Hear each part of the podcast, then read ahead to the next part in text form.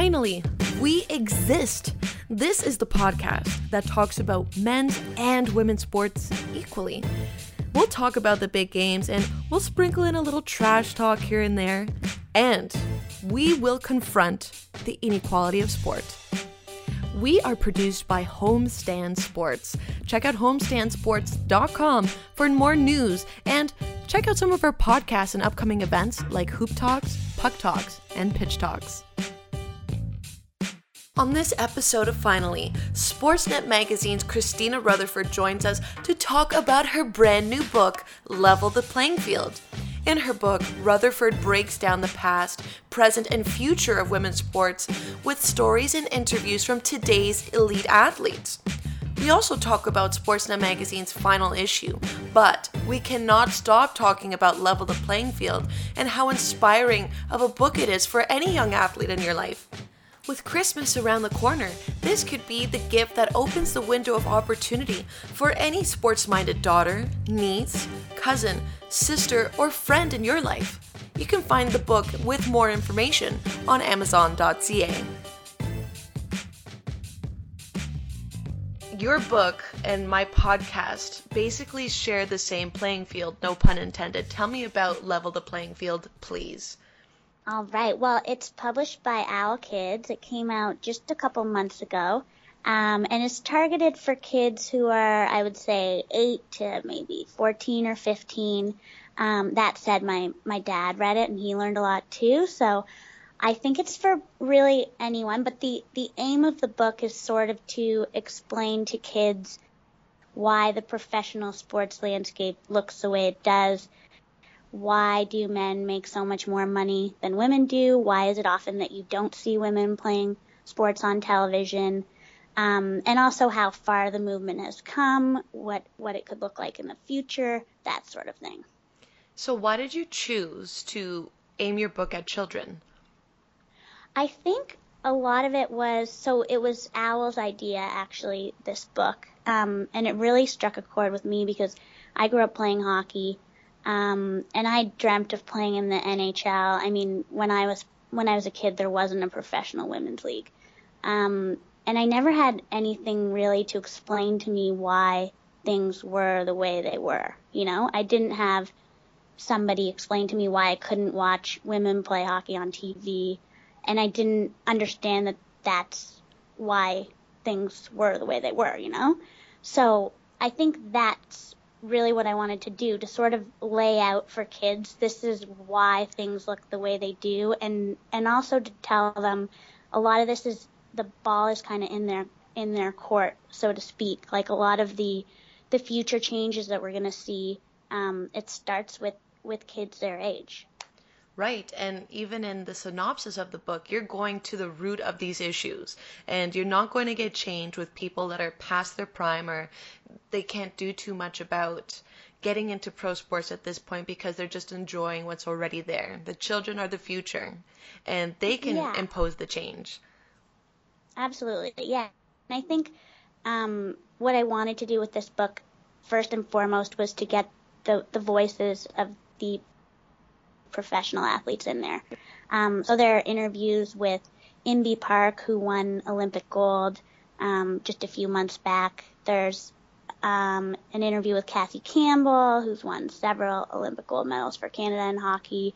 Um, there's Danica Patrick, race car driver. There's Caroline Wozniacki, uh, tennis player. Um, Elena Delle Donne, WNBA MVP. Um, so there's a ton of voices in there um, from these women, and they're explaining, you know, what it is like to be in their shoes and how far this women's pro sports movement has come.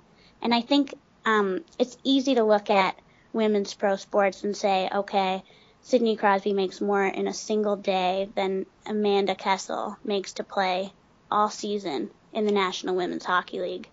But you can also look at that and say, okay, up until two years ago, women in North America weren't being paid a dime to play hockey, and now they are. So it's sort of baby steps, right? And it's going to take a long time. And a lot of these men's pro leagues, they're they're institutions. They've been a lot. They've been around for a hundred years. Um, and leagues like the WNBA is 20 years old, so it's it's a baby in comparison to the NBA. You're so right. And it Thanks. big changes take a long time to happen. And I'm just looking and thinking about all the women that you got a chance to speak to. And you have spoken to the biggest female athletes in their respective sports. What was their take or their their reaction when they were approached to talk about this book?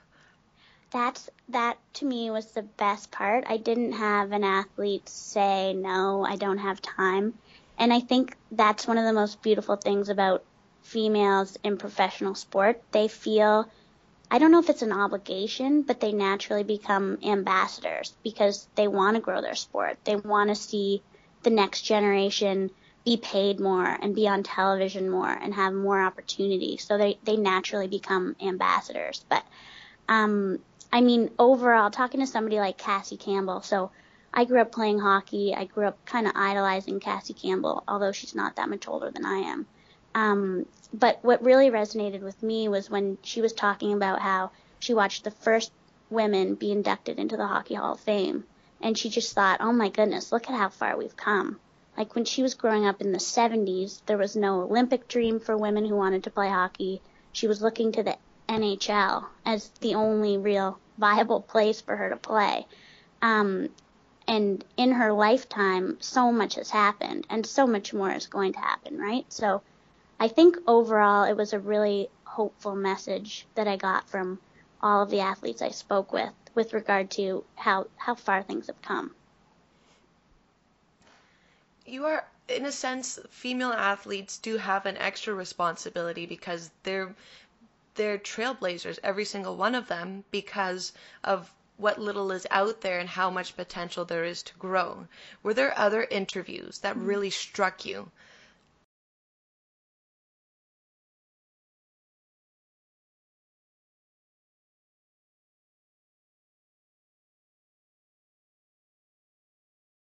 Yeah, I think um, speaking with Elena Delle Donne, WNBA player, um, she was talking about how a lot of her her fellow her teammates and and other women in the league they go to China in the off season because you can sign a million dollar contract and play in China.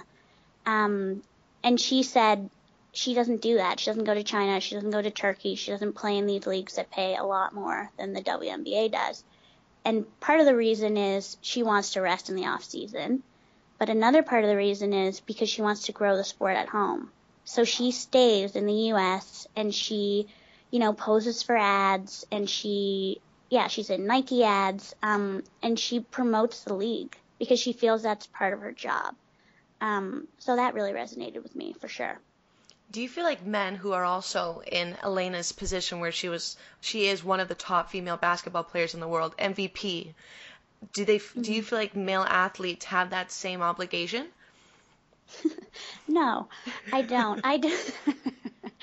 yeah, I mean, uh, yeah, if, if you look at it, LeBron James makes 300 times what Elena makes for a season. Um, he doesn't. I'm sure it's.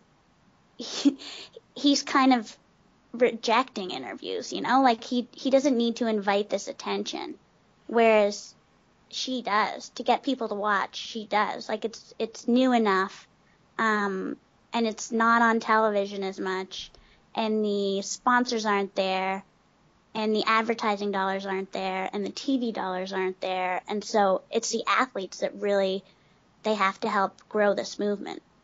Did any of the athletes tell you about stories or any anecdotes about how inspired they can be watching younger fans just absolutely look up to them and it just brings them back to reality like I'm not just doing this for me.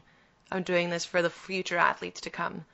For sure. I think almost every athlete I spoke to talked about watching the next generation on the driving range um, and and not seeing. I mean, Inbee Park was the only kid, only girl her age on the driving range when she was younger, and now she's seeing scores of little girls on the driving range. Um, and yeah, and they all understand that they have a, a role in that and a part in that in inspiring the next generation. And the more the more athletes you see in her position. You know, former world number one, just won Olympic gold, um, won three majors in one year. the more the more kids are inspired to do what she does, right? So it's sort of this it's almost like popularity is breeding popularity, and the more kids are seeing, um, the better, right? I always heard that golf stood for gentlemen only, ladies forbidden. Would you say that golf was the hardest, or yeah, is the hardest sport for females to crack? I don't think so, actually. I think the LPGA Tour and um, the professional women's tennis tour. I think those are the two most well established and almost most equal. Certainly tennis is in terms of equal pay for women compared to men. Um, although, I mean, Wimbledon didn't start paying its female winner the same as its male winner until 2007, which to me is like that's archaic. The fact that it took that long, um, and some tournaments still don't. So yeah, you come across a lot of sort of depressing little facts like that as you're doing research.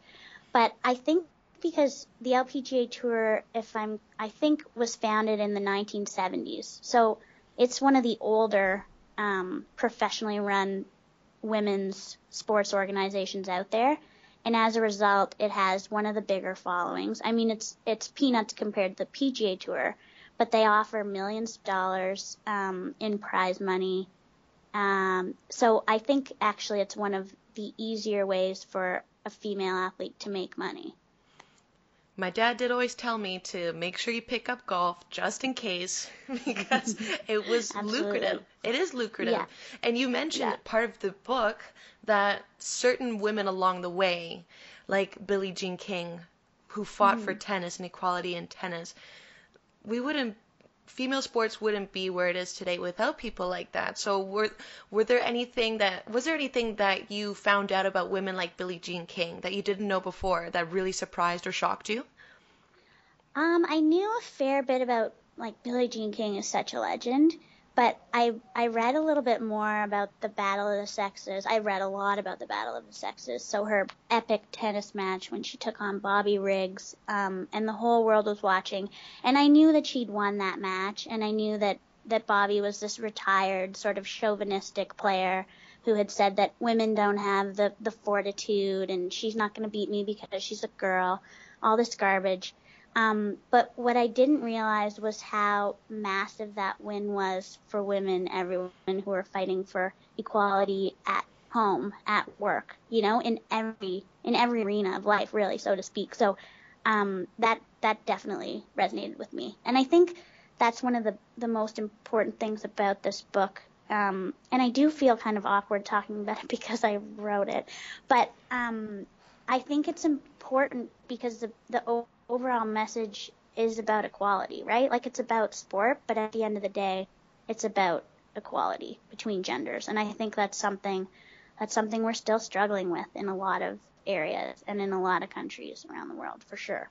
Right. If leagues are, if tennis only paid uh, female tennis players, or Wimbledon, sorry, paid female tennis players equally only in 2007, there's know, a lot right? of things that need to catch up. Yeah, that shocked me. Mhm for sure. Were there anything? Was there anything else that really shocked you, like a fact like that?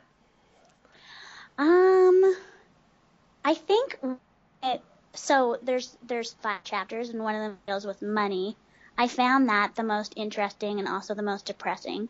Um, I it did shock me to kind of really look at salaries and and discover, yeah, LeBron James does times what any anybody in the WNBA makes. Um, that shocked me. And also, um, the last chapter sort of looks at the future and the number of women in front offices and coaching, even in, in women's professional sport, is so small compared to the number of men who are in those positions. I think that's something that really needs to start to change. And I do think um, the reason we see so few women there is because there have been so few women there in the past. You know, there haven't been those examples. Um, you haven't seen a woman as a head coach of an NHL team. You know, so um, I hope that's something we see in the future. I don't. I don't know. I don't have a, a crystal ball. Is that what you use? I don't know to so. look and see. But yeah, I would love to see that in the future. Who knows? Well, we're getting close. There's a few assistants in the Mm-hmm. NHL, NFL. There's even one, a, an assistant coach. She's the first one to be an assistant in the NBA D League, and she's in Mississauga now. So yeah. We're getting there. It we takes are. time, right? I, I think that was a, a big message too. I spoke with um, Dr. Nancy Lough, who's she works in the U.S. I forget what college she works. It might be UNLV actually. It was a long time ago that I did a lot of the research for this book, but um, she was talking about how this takes time. Like it really is a societal shift. It's not like you snap your fingers and suddenly there's a ton of money and a ton of interest and a ton of talent, right? Like it, it will take years and it has taken years. So you have to be patient, although that's difficult. You gotta be patient. Right, and that's why you've aimed your book at the children because they will shape society different from what it is right now. Yeah, that's the hope for sure. And just to, yeah, really to explain to children that this is why things are the way they are and that, yeah, you have a hand in changing this. Like the ball's in your court, Molly. If you're in grade two and you love soccer and you want to play pro soccer, there's a league right now for women that will pay you to play soccer, which was not the case when we were growing up, you know? Right.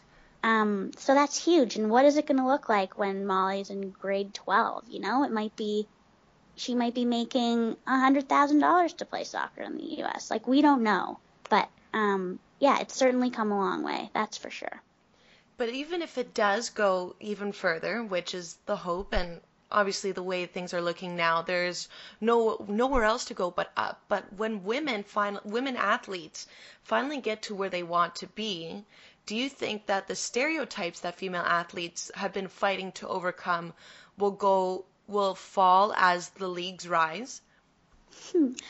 I would, I would like to say yes, but I don't know. There is that's such an ingrained thing in our culture that it's so archaic. But this idea that you know women aren't powerful or they shouldn't be strong, they shouldn't have big muscles.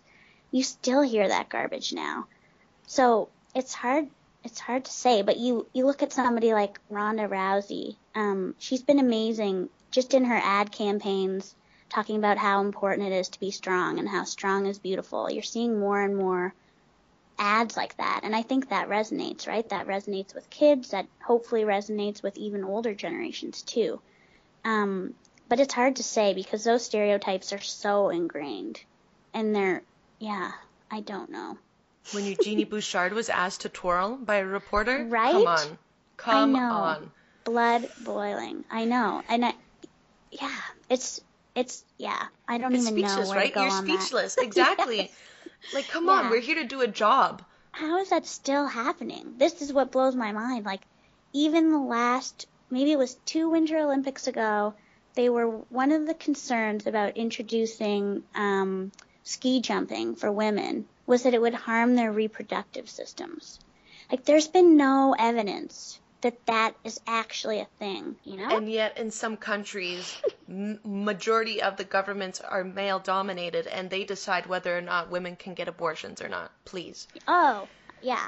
Or just decide whether they can participate at all. Or watch sports. Like, it's illegal for women to watch sports in some countries. Are you serious? That blows my mind. Yeah, that blows my mind. Did you learn that as you were writing your book? I'd I'd read about it in Saudi Arabia before, but yeah, I, I learned a little bit more about it for sure. It's in the it's in the last chapter. Like there's a lot of hurdles when it comes to equality in sport and if you ask me the one thing I would change, I like I don't know if I would say pay them more or if I would just say let them play everywhere. I don't know if one would lead to the other, you know what I mean? But that's definitely a massive concern. Um, I think it was Saudi Arabia that sent its first female participant to the Olympics at the last Olympics, um, only because the last Summer Olympics, only because the IOC said they would not allow the men to go if they didn't have a female participant. And that's, you know, 1896 was the first Olympics, and it, it took till 2014 for them to send their first female participant. Like we were saying, this stuff takes time. Now, that would have been a great Sportsnet magazine feature, wouldn't it? Right? Yeah, absolutely. You mentioned earlier that Sportsnet magazine is coming out with its final issue. Yes, it is our last issue. Um, it comes out actually today, Thursday. Um, and yeah, we'll we'll still be doing long form journalism on sportsnet.ca, which is great, but we won't have the the magazine product that we currently do. So yeah, this is our swan song last magazine ever. For now. What so which stories did you write about in the final magazine? So I have a feature on Brent Burns.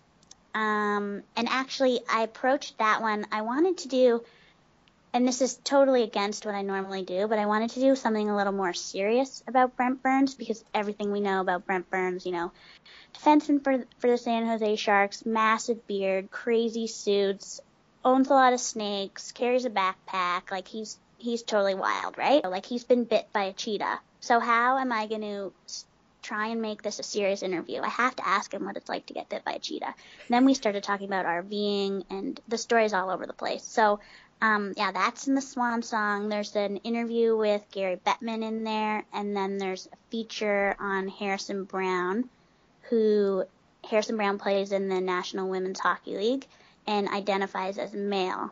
So he's the first athlete, or the first hockey player, I should say, professional hockey player ever um, to play transgender. So yeah, I I think that was an important one for sure. Going back to Brent Burns, I'm looking at pictures of him now and hearing the fact that he got bit by a cheetah. He sounds right. like he should be in the Dos Equis, the most interesting man in the world commercials. I know. And the thing is, I've read I've read that Brent Burns is the most interesting player in the NHL story about 20 times. And so I said, I'm not writing that story. I'm going to write a I'm going to write about how he's 31. He's probably in the middle of the best season of his career, in the midst of, I should say, the best season of his career. How is he doing this? And we kind of get to that, but then we also talk about RVing and working out in Walmart parking lots. Um, and biking in the mountains, and how cool it is to just look at bison, and how much he loves animals and coffee. It's all over the place. It takes a special person to work out in a Walmart parking lot. right? But you you do what you got to do, right? He was RVing across the country in the off season and lots of room in those parking lots, right? Right. They are massive mm-hmm. even here. Now going back yeah. to doing what you have to do, Harrison Browne, that is a very polarizing story. When did he come forward and and officially say that he identifies as male? So that was at the beginning of this season um, he approached the NWHL and he just said, I'm not going to have my I'm not going to have my hormone therapy. I'm not going to have my gender reassignment surgery. So Harrison Browne is still in the body of a woman. Um, and I'd like to continue to play hockey in the National Women's Hockey League, but I'm I would like to be referred to as male and change my name on the roster. So basically the choice that Harrison Browne is making, he's known since he was in high school, early high school, that he's in the wrong body. So he's been struggling with this almost his entire life. He's felt, I mean, he's felt since he was seven, he said. But um, he's known what he wants to do in terms of having this surgery since he was maybe 16. So he's 23 years old now. And he's also grown up wanting to play professional hockey and hockey was was sort of his comfort zone when he wasn't feeling like himself. Um, he turned to hockey and he really threw himself into the sport. He played for the national team when he was 17 years old, and then known as Hailey Browne. Um, so he has to choose between these two things. He's basically he's choosing between his love of hockey and his desire to be a professional, and his desire to be in the body he thinks he should have been born with. So I don't know anybody else that's ever had to face that decision, especially at, at 23 years old, ever. But at 23 years old, that's massive. So that's where he is right now, and he's decided he wants to play in the NWHL, um, where he makes $7,000 for a season. His salary, along with everybody else's, was just cut in half. Um, and he's putting off the surgery, the hormones. So. That yeah, sounds like the biggest. There that sounds like the biggest crossroads that that any person can imagine. For the Buffalo Beauts, so I went down to Buffalo, um, and I saw him play, and I spoke to him at a Starbucks. And normally for interviews, I will obviously I'm always prepared and I'll write down questions, but I did I didn't even look at my notebook. Like I just had a billion natural questions for him, you know, um, with regard to what he's gone through and how he told his parents. Like, can you imagine sitting your parents that you feel like you're in the wrong body? I mean, oh my gosh, heartbreaking. So he's been through a lot, but he he does feel like there's this big weight off his shoulders that now, um, you know, most people know that he's at least in the hockey world that he is identifying as a he, um, and they're not misgendering him. But it's very different. Like in a coffee shop, um, often people refer to him as she. So he's still dealing with that stuff, but he's willing to put up with that so that he can play professional hockey. Was it a very emotional conversation in the coffee shop?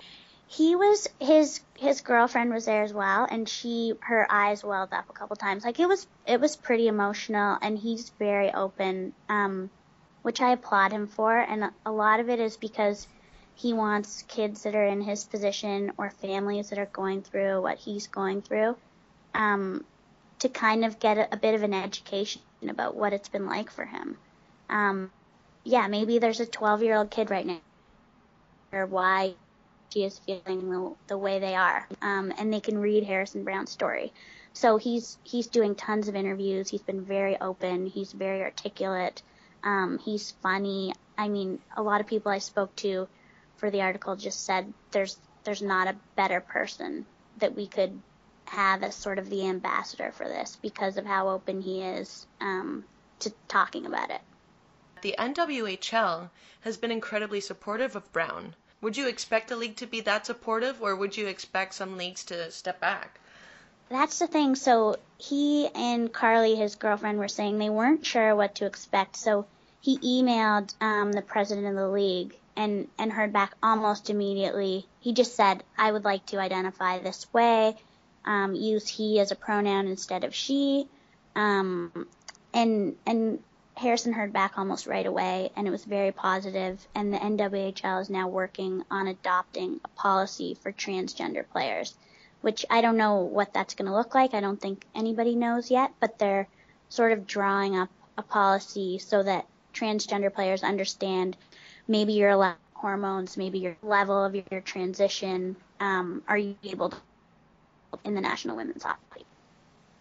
a lot of changes, a lot of changes coming for all sorts of minorities and not just female athletes. It sounds like your book could be the, the next step for inclusion of a lot of different things with sport coming up for many years to come and generations. So I'm very glad that we were able to talk about that today. Me too. Thank you for having me. Thank you for listening to Finally. Don't forget to check us out at homestandsports.com. And you can find me on social media at nat underscore Stoberman. And I'd love to hear your comments and thoughts on today's show, so please give us a rating and hopefully we can work that into our next show. See you next time.